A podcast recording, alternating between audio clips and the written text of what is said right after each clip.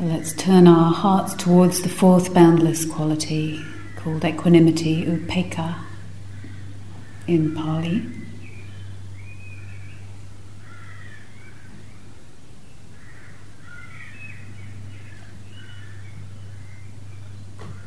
I would say that it's from the in Theravadan Buddhism, it's the quality that sort of most obvious in most of the images, as we've named before, the kind of traditional statues of a Buddha image often express this quality of equanimity, of being uh, like a mountain, really here like a mountain that is not agitated or flustered if it's raining. The mountain doesn't mind if it's snowing if it's blazing sun, if it's got little edelweiss growing on it, if it's got people skiing down it. The mountain is there, it has a presence and a here-ness to it that is not pulled around. This is the image that's very commonly used in this Theravadan Buddhism. Maybe it's different for you, but that's the image that I have. I think the little I knew about the, the Buddha, whatever I imagine that was, is that sort of unruffled quality. Um, particular kind of archetype of not being pulled around by what arises internally and what arises externally. Consider the antidote to agitation and I think that's why this is a real offering to the world, this quality, because it's not the most obvious quality, is it, that we think of with humans? The ones that have more uh, upbeat qualities might be more popular, um, more valued. Some of you may very much value the equanimity, but it's not always highly valued in a worldly sense we sometimes wonder what's it for? Like, how's that going to get anything done? How's that going to serve in the way that I want to serve? How does equanimity really have a place in the path of appropriate response to the world?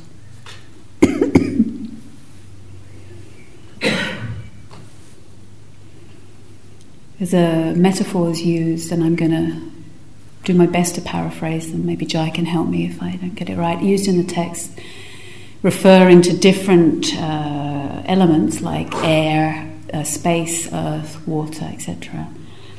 And it gives, it says, let the mind be like space, where upon contact with experiences that are pleasant or unpleasant or neutral, the space is not horrified nor humiliated, nor disgusted. You think of that, something arises in space, or you know, firework arises in the night sky, and our normal, at least you know, if we're in a good mood, we kind of wee, you know, there it is, wee, there's the firework, right? We're kind of excited, and that's fine and beautiful. The equanimity, in a way, in a way, senses the whole field. It's not excited by one firework. It's holding a bigger picture. It's not pulled by the particular contact with what arises in this metaphor in the sky. And there's the sky of our own heart mind. Many things move through, and actually, as we clarify, things can move. We see many things, we see everything there. And not a particular experience has to pull us or push us not horrified, humiliated, or disgusted by what arises.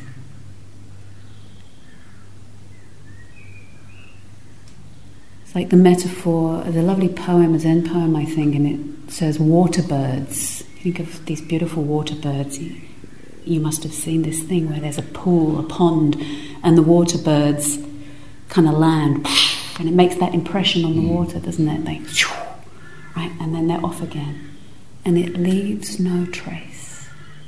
The water, it's just, it's water. Its nature is water. Leaves no trace. Doesn't mean the water wasn't impacted. doesn't mean the water hasn't registered the birds. It really felt the birds, but it's not stuck. Like, those birds, what are they doing? Or, come back, birds. Right? Oh, it's gone. The goneness, the goneness, sometimes in our mind we can think the goneness, well, then, you know, that's that. Those people who never respond to anything, I don't like those. If you might have that view. Not at all. The Buddha's entire life was about response. In what way was true for him, her, whoever are the beings that respond in the world from equanimity, where our response is likely to be more in tune actually with. Yeah, and more likely to be an intelligent response, not just a agitated response.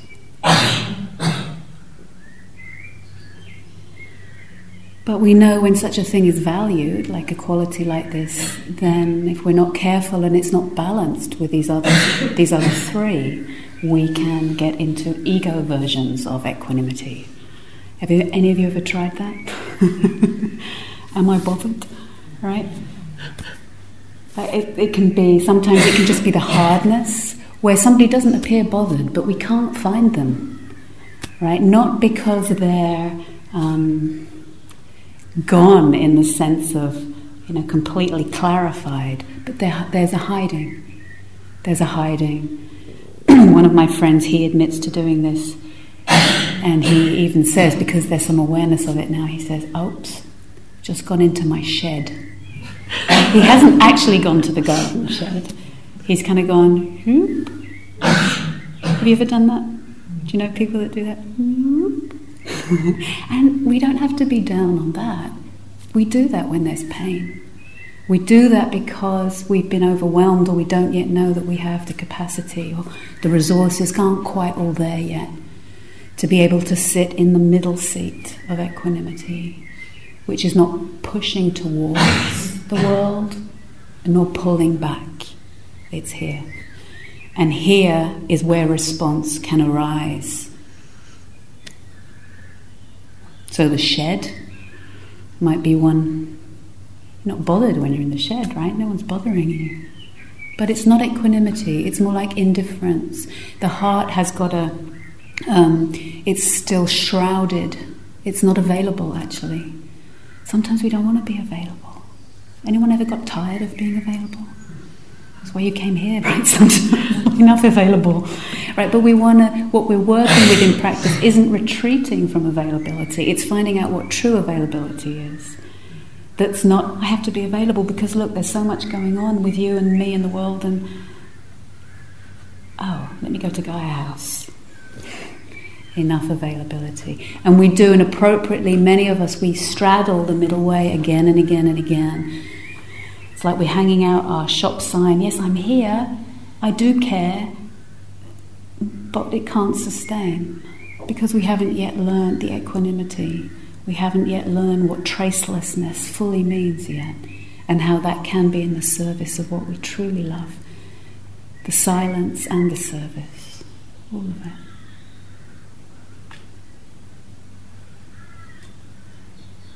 The aloofness, the distance, is, has lost the intimacy. It's lost the intimacy with our own heart where the, the heart of the heart, I would say, of the equanimous Buddha, and I'm using Buddha not just historical Buddha, but the equan- equanimity in that moment of sitting there, the intimacy is, is complete. Complete. One Tibetan teacher describes equanimity as equally close to all things equally close to all things. I'm not selecting that or rejecting that. Stopped pushing and pulling for a while. And when we do, what do we find? Actually, we're pretty intimate with everything, and that's often what we're retreating from. It's too real. Remember this morning? Can we as we deepen in equanimity and follow this practice, we can find out. It's in a way the missing piece for, for many of us in learning how to hmm, hang out, available as humans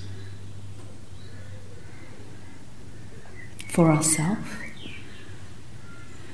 And when we really do, we find that everything is here the joys, the sorrows, the suffering, the magnificence, the horror, the incredible great heart.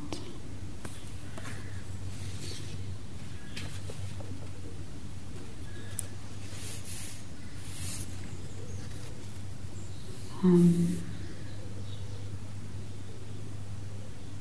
see if there's anything else. So I think I've pretty much said most of it. Yeah, so you can think of that metaphor like the water and the water birds landing and taking off again and not leaving a trace, but it's been intimately known by the water.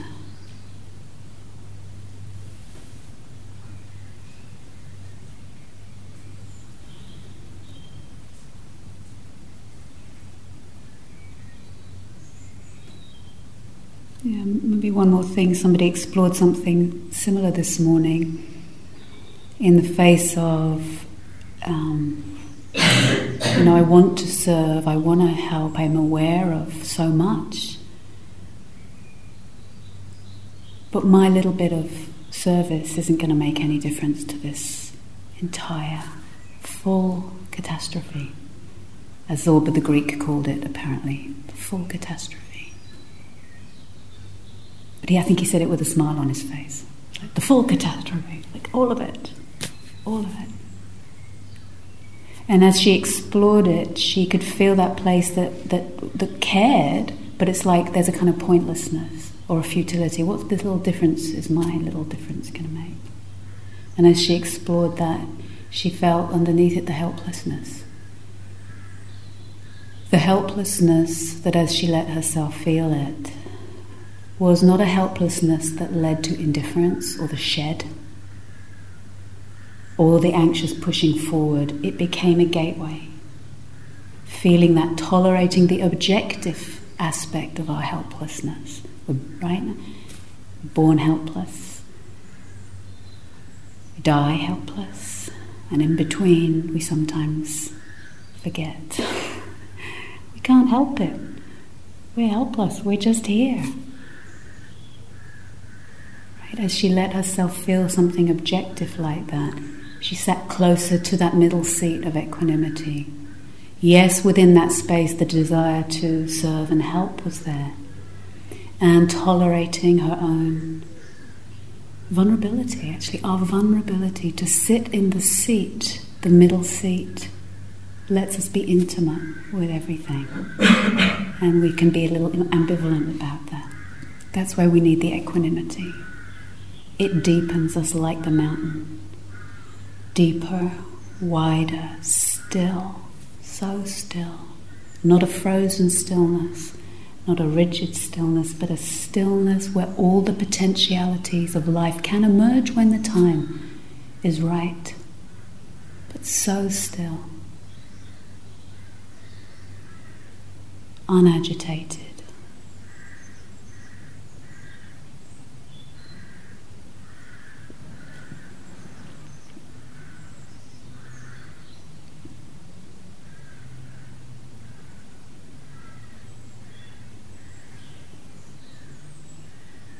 The understanding that goes with this in the face of everything, actually. It's, it's not just in the face of suffering, it's in the face of suffering, it's in the face of the beauty and the magnificence, it's in the face of just the sheer volume and teemingness of life. It's in the understanding and if we bring it right back to this concrete level, it's the understanding. Have any of you ever experienced the gap between the way you think things should be and the way they are right now. Any of you ever thought you knew what was the best for someone and they kept not doing it? Even knowing what's best for ourselves and we still keep not doing it, right? Found out there was a, there's a word in a special word in ancient Greek for that. The human perplexity. It's got something like akrasia or something of, of knowing what's best for you, but not doing it. Right? This, this funny gap. But whether it's for someone else, for ourselves, for the world, if they would just stop that, that gap is the gap of agitation. If we close it only with our mind, we become um, indifferent or apathetic. But the true reflection here is that, that things are as they are right now. They actually can't be different than they are right now. All causes and conditions have led to this moment arising as it is, like right now. If I'm not pushing and pulling against that, I realize that the arising of that is not in my control. And what other people do with their moment of arising is not in my control. The gap can close between the way I think things should be. Everything would be so much better if only I didn't have this arising, this pain. No. When we study the equanimity, if we learn how to meet with intimacy, this, this too is a sacred gateway, it's a jump gate right back into the sacred matrix. Not so that means we never do anything. Maybe that's true for you, but from their intelligence can arise that's new, that's fresh, that isn't taut and tight. We need the equanimity for this. Things are as they are in this moment, they're not in my control. Even though I think you would be so much better off if you did that, it's not in my control actually. Letting my heart breathe out in relief. That doesn't mean it closes. It's actually harder to tolerate hanging out with witnessing something that we may not see as skillful. Yes, we can say no, we've talked about that. It's not about being a doormat. We can say no when we need to, but the gap that closes is between the way I think things should be in time and this immediate living present where true response arises. So we'll work with the equanimity in a minute. I'll offer some phrases um, but I'd like to ask Jar if she'd lead us maybe in 10 minutes of Qigong, and then we'll sit. So before you become too equanimous, stand up.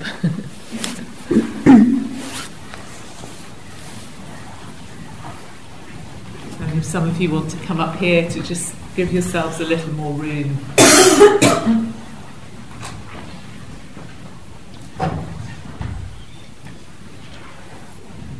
maybe just beginning again by sensing what your body needs in terms of having a, a stretch or a wriggle or shake.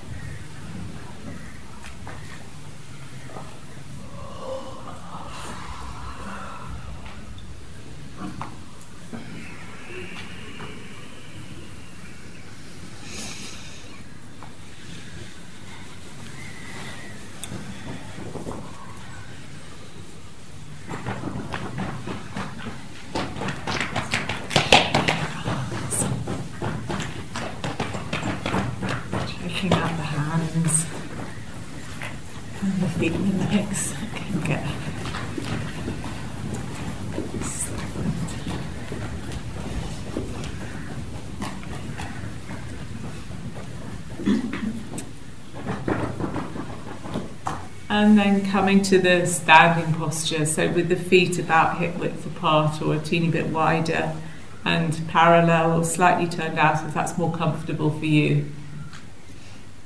Feeling the feet really firmly planted on the floor. Then you might rock to and fro to find that point of balance as if you're balancing right through the very centres of your feet. There's an energy centre there. and letting the ankles be soft and the knees slightly bent so backs of the knees can open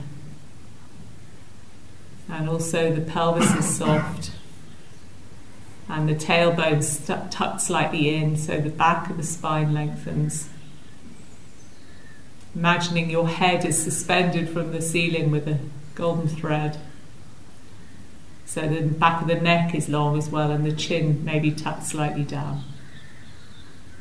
And letting the shoulders widen, and the face be soft, and the jaw be soft. and the arms hang loosely at the sides. And feeling your breath here coming and going from the body.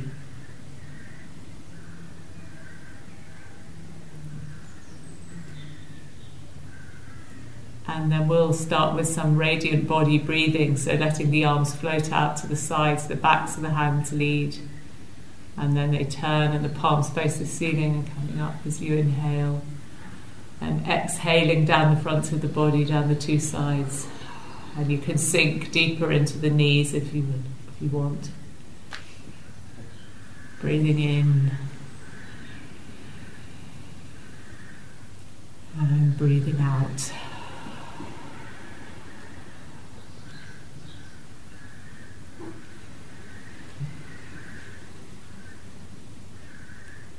So maybe only 70% or so of your effort is in the actual physical gesture, the rest is just available as presence, as mindfulness.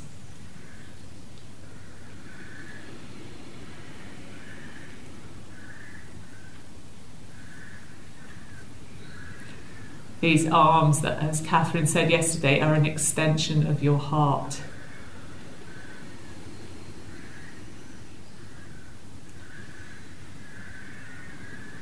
All the way to the tips of the fingers. And then when you complete the next one, pause in at the bottom.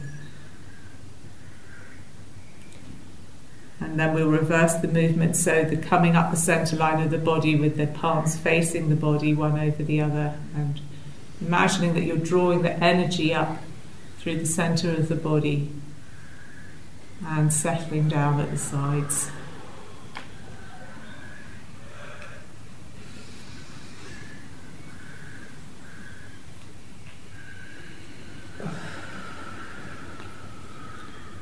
Breathing in up the central channel of the body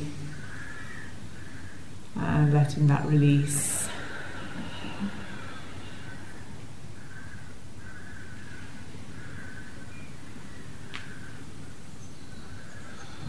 And then completing that and coming to rest in the standing position again.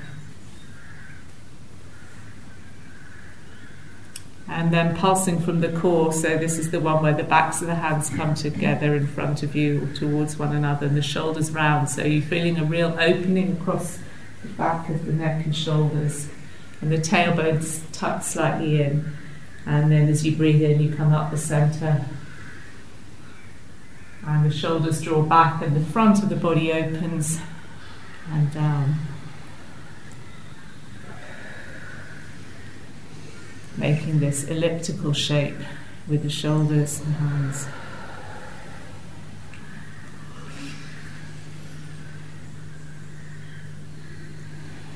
Allowing the chest to really open and the lungs to fill.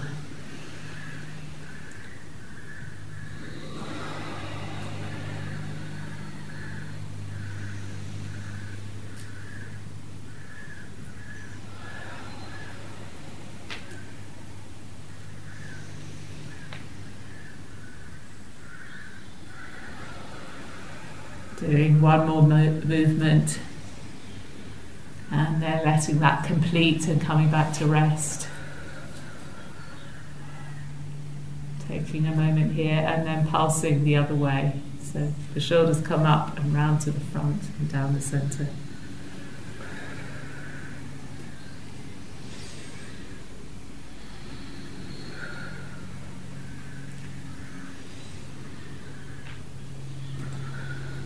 You can experiment once you get the hang of the movement, just letting it become a little smaller and thinking of the energy flowing, the subtle energy of the body flowing in this elliptical shape as you breathe in and out, and worrying less about the physical movement.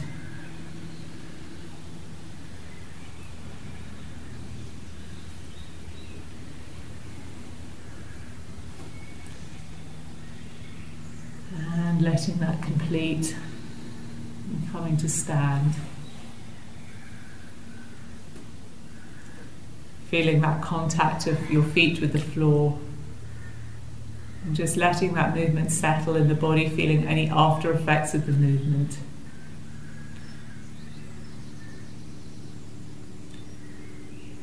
And then we can let the hands float up in front of us to this universal embrace, allowing the knees to soften and the shoulders to drop. So it may be that the shoulders have come up as you raised your arms. Let the shoulders be soft and relaxed.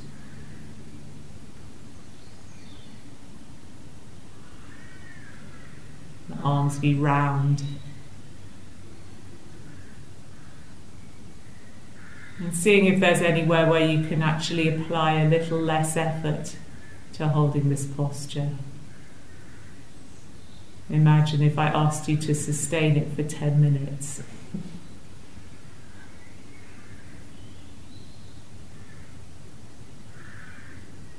Okay, and then the right hand can come up above the crown of the head and the lower hand down to the lower belly and feel that extension as you breathe in, stretching the right side of the body and breathing out and switching the hands. So if you're drawing out a silken thread between the palms of your two hands as you stretch.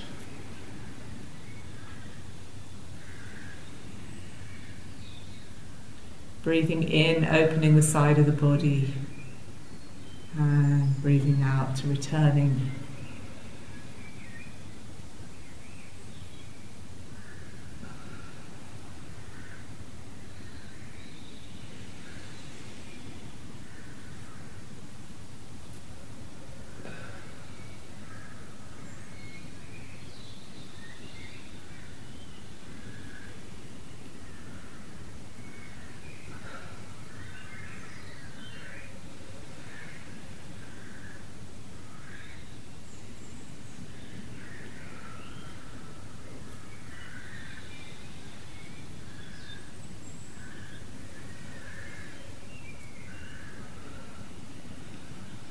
Doing one more movement to each side in your own time and then coming back to standing.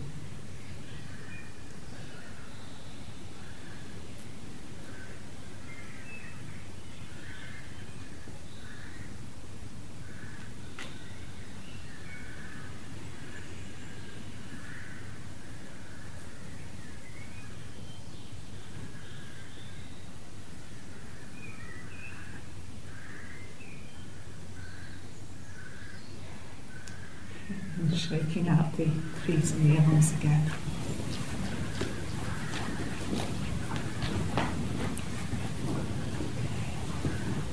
And then Catherine was talking about the birds taking off from the from the Great Lake, and that reminded me of one of my favourite ones. So, um, you, if you bring your feet more or less together, and this is this one is the crane that takes off from its perch and flies home to its nest. So the arm movement has two parts. The first one is the, the hands come out to the side like you're flying. And as that, you, the knees straighten you as you come up, and then you the knees soften bend as you come down. So that's taking off, and then the hands come up the front, and you settle back down on the nest. You come down. Mm-hmm. So I love flying. I think we don't get enough chance to express our, our bird nature.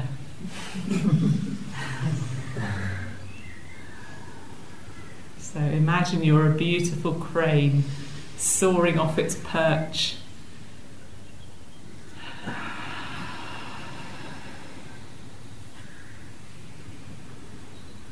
And settling on its nest. And if you're feeling very balanced as you soar up to the top, you could come up onto your toes. Or you can just simply let your legs extend to And landing on the nest.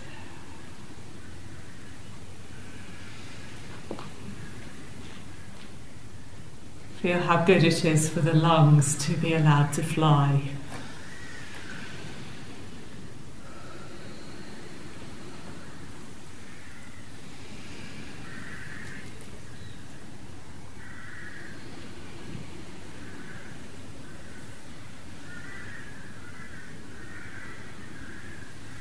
Doing one more round.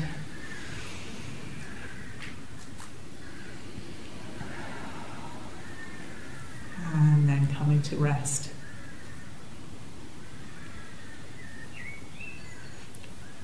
And coming back to standing. And we'll just end with a tapping the meridians to energize the body. So if you extend your left hand with the palm upwards and take the fold the right hand with the thumb under and just have the fingers and then tap up the inside of the left arm. So starting with the fingertips and the center of the palm.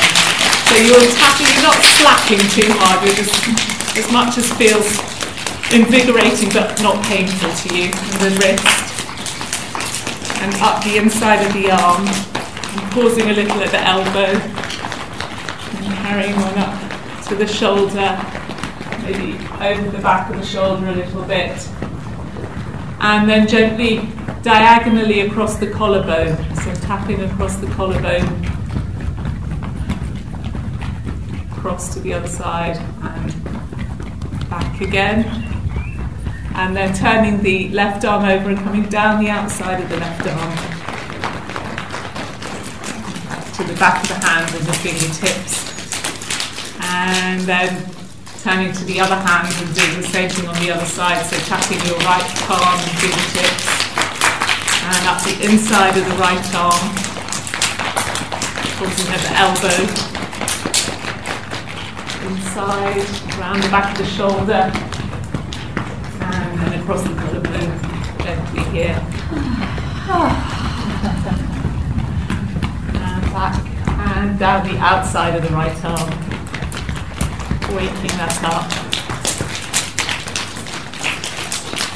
And then gently here from the collarbone, gently down the front of the body, and very softly, respectfully over the organs of the front body whole part into this crease between the legs and the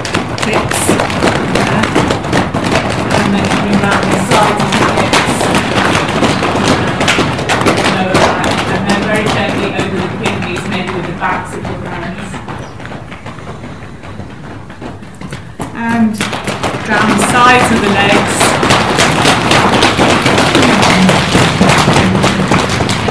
And then round over the feet and up the insides of the legs. Back into the crease here. And then maybe gently up the torso again. And you can end with a very gentle tapping of the neck. And then the face, just with your fingertips lightly tapping around the face around the eyes. And the skull, the top of the head, the ears.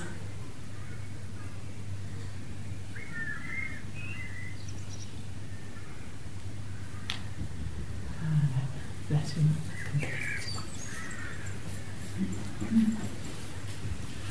and pausing for a moment. Just letting that energy be reabsorbed, settle in the body. And then we complete with this gesture of balancing at the heart so the fingertips come together, the feet come together. And just feel the energy recollecting in your center.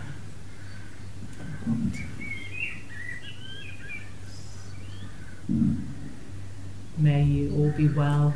May you all be balanced and at ease.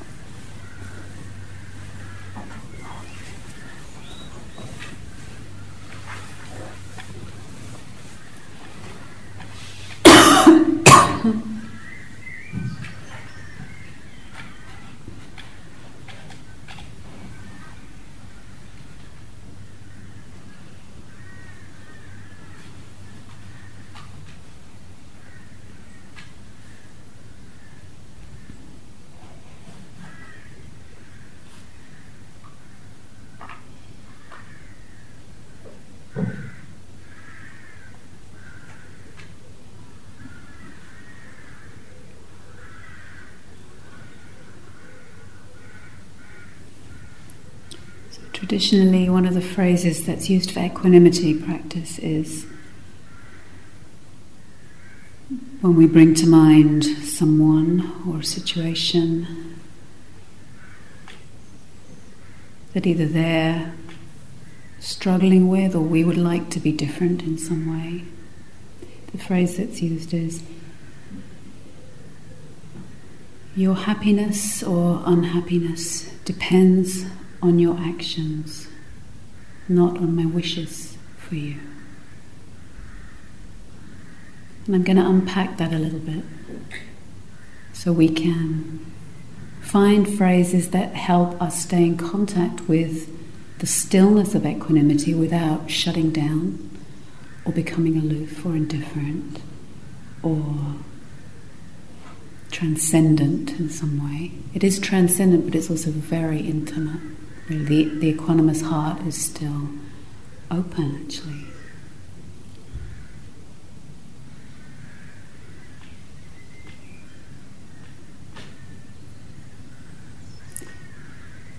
we know that the conditions of our life, while yes, it is important to take care of the conditions of our life and beings in the world, that ultimately our happiness or unhappiness isn't dependent upon those conditions. You know that for yourself, probably. You can, you've seen it. The person that accumulates the most money and has got it all together isn't, and is very often not necessarily happy.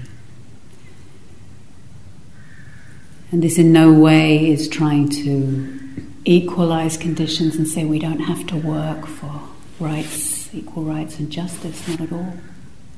But we, those of you who've witnessed beings with very difficult, difficult conditions of uh, sometimes illness or, or deprivation in some way, aren't necessarily unhappy.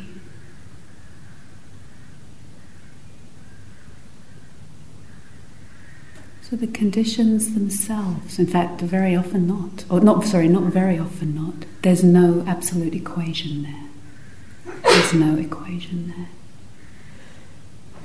So it's understood in the tradition that our happiness depends on our responses to conditions. Conditions will keep arising, they will be more fortunate or less fortunate. But our response, our intention and our response is what will uh, determine our happiness. So, if I give a simple example,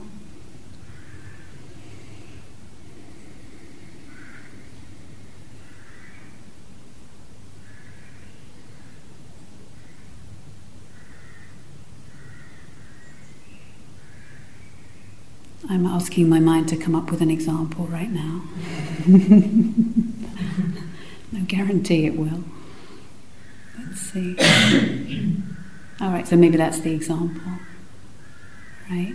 What I would like to happen right now for the conditions to be that I would be a good teacher, right? I'd come up with a really nice example and everyone would understand. so I wait for the example. I didn't know I was going to say this till I came in this particular bit and I was hoping for an example to pop up, but it didn't. So, what's my response? What choice or what, what real response do I have in that moment?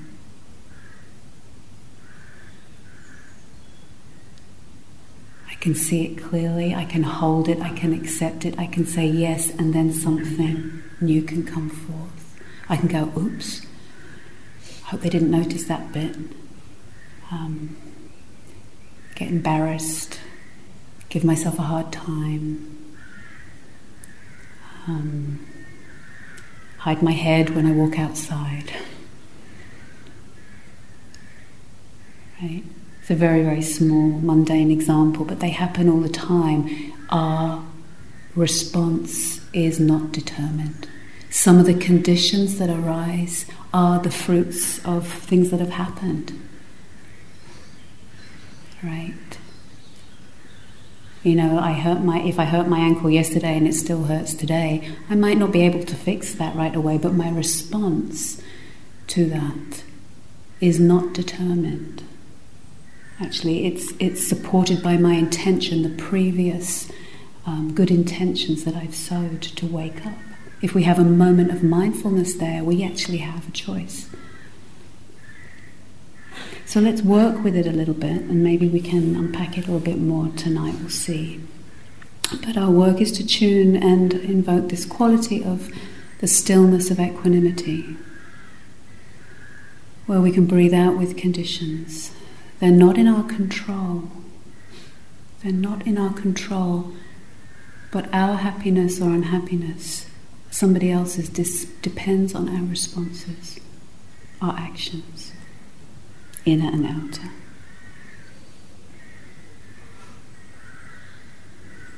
The last little quote, just about the n- not being in control. I think that's part of the hard, the hardest part for us humans, not in control. This is from Gandhi. He said, I have just three enemies. He was down to three. He said, The first and the most easily open to my influence is my old friend, the British Empire. My second adversary, much more difficult, is the Indian people. But my foremost opponent, the most formidable enemy, is a man named Mohandas K. Gandhi. With him, I seem to have very little influence. we can take our hands off a little bit. The mystery of life, it doesn't mean that he goes into the shed at that point. Okay, something about conditions is a little mysterious here. But if we're awake, we can respond. So, taking a breath, find your seat. Take, let the crane come to her or his nest. Settling in your nest.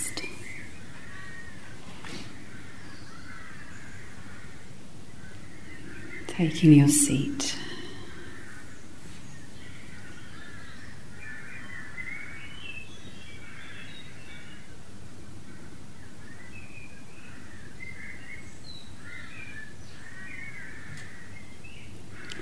And you can bring to mind someone that you know perhaps. Make it personal to start with. Someone who you may have tried to fix. Or not there might not be anything terribly the matter, but there's a way you think it would be better if they did such and such. They would be so much better off if they Just Bring them to mind, invite them in. And I'm going to offer a few phrases again, just flag up one or two for yourself. We see that being in our mind's eye, and sometimes we see things unfolding in ways that don't seem like they're the best. And if you can't think of anyone right now, might be uh, a work situation which is just not in our control. Or if we're involved in any institutions or groups of people, there's always something, isn't there? there's always something.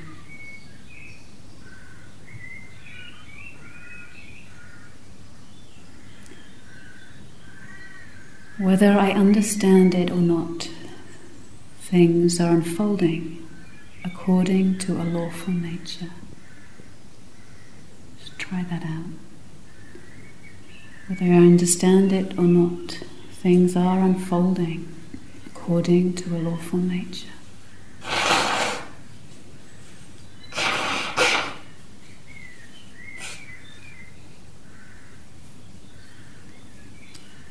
I care for you, but I can't control your happiness or unhappiness. Seeing if it works for you. I care for you, but I cannot control your happiness or unhappiness. Simple one that can be used quite classically is things are just as they are. They aren't otherwise. Things are just as they are. And the trick with this practice is to stay awake. Equanimity is kind of, doesn't have as much affect as the, perhaps the joy or the compassion or the metta. It might feel a little more neutral to start with, which is why we slip into this disappearing quality if we're not careful. Check it out. Stay awake. Here's another nice one. Things can only be as they are right now. Things can only be as they are right now. Feel that. Breathe with that. Mm-hmm. You're still here, still awake, still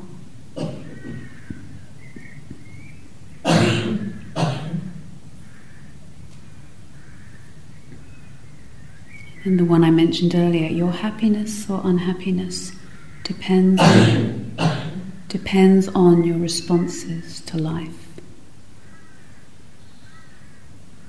Your happiness or unhappiness depends on your responses to life.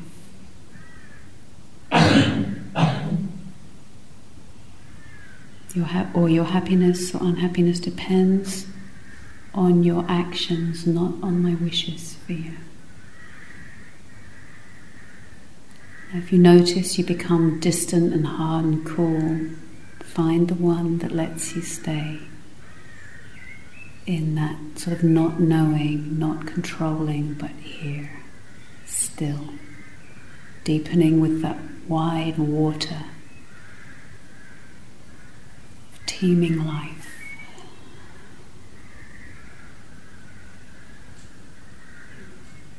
I'll just go through them once more briefly. Just choose one for now.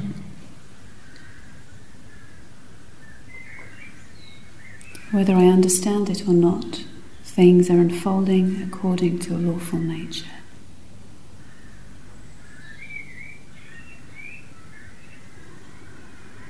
I care for you, but I can't control your happiness or unhappiness.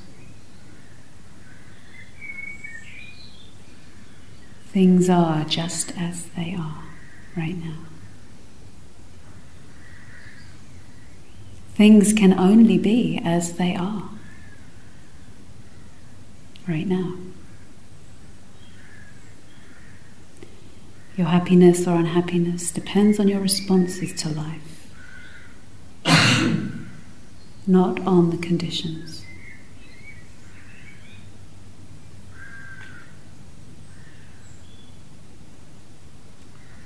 Happiness or unhappiness depends on your responses to life, not on the conditions.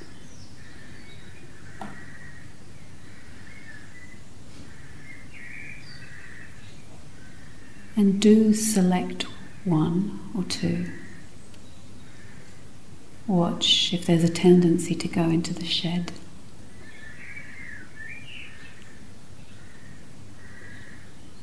And don't yank yourself out of it. Just put the light on in the shed. Oh, here I am. Right there, you're back. Right there, you're home. Landing on your nest. So let's sit for a little while together with one person or one situation cultivating this boundless quality of equanimity.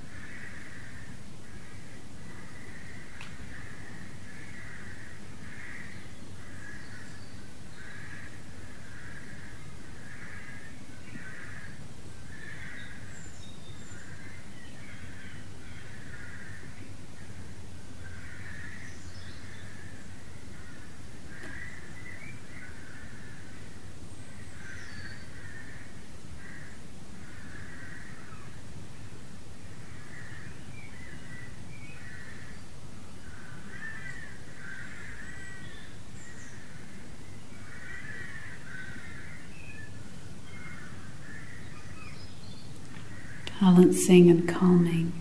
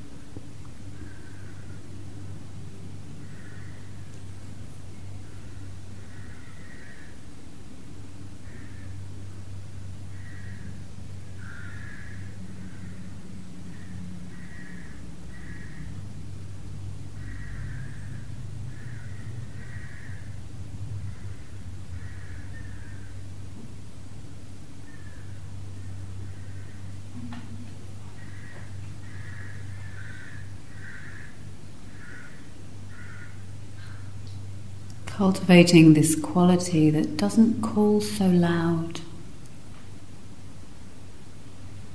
It's an acquired taste. Taste it.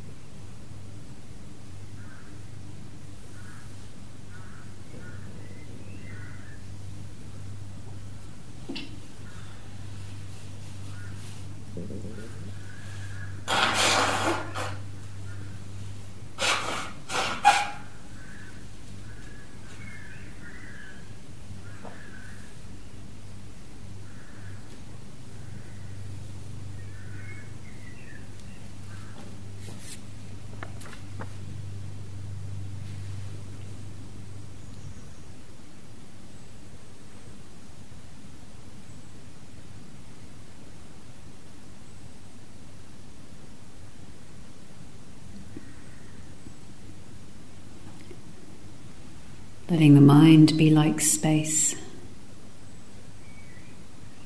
And upon contact with experience, pleasant, unpleasant, and neutral, the space is not horrified, humiliated, or disgusted.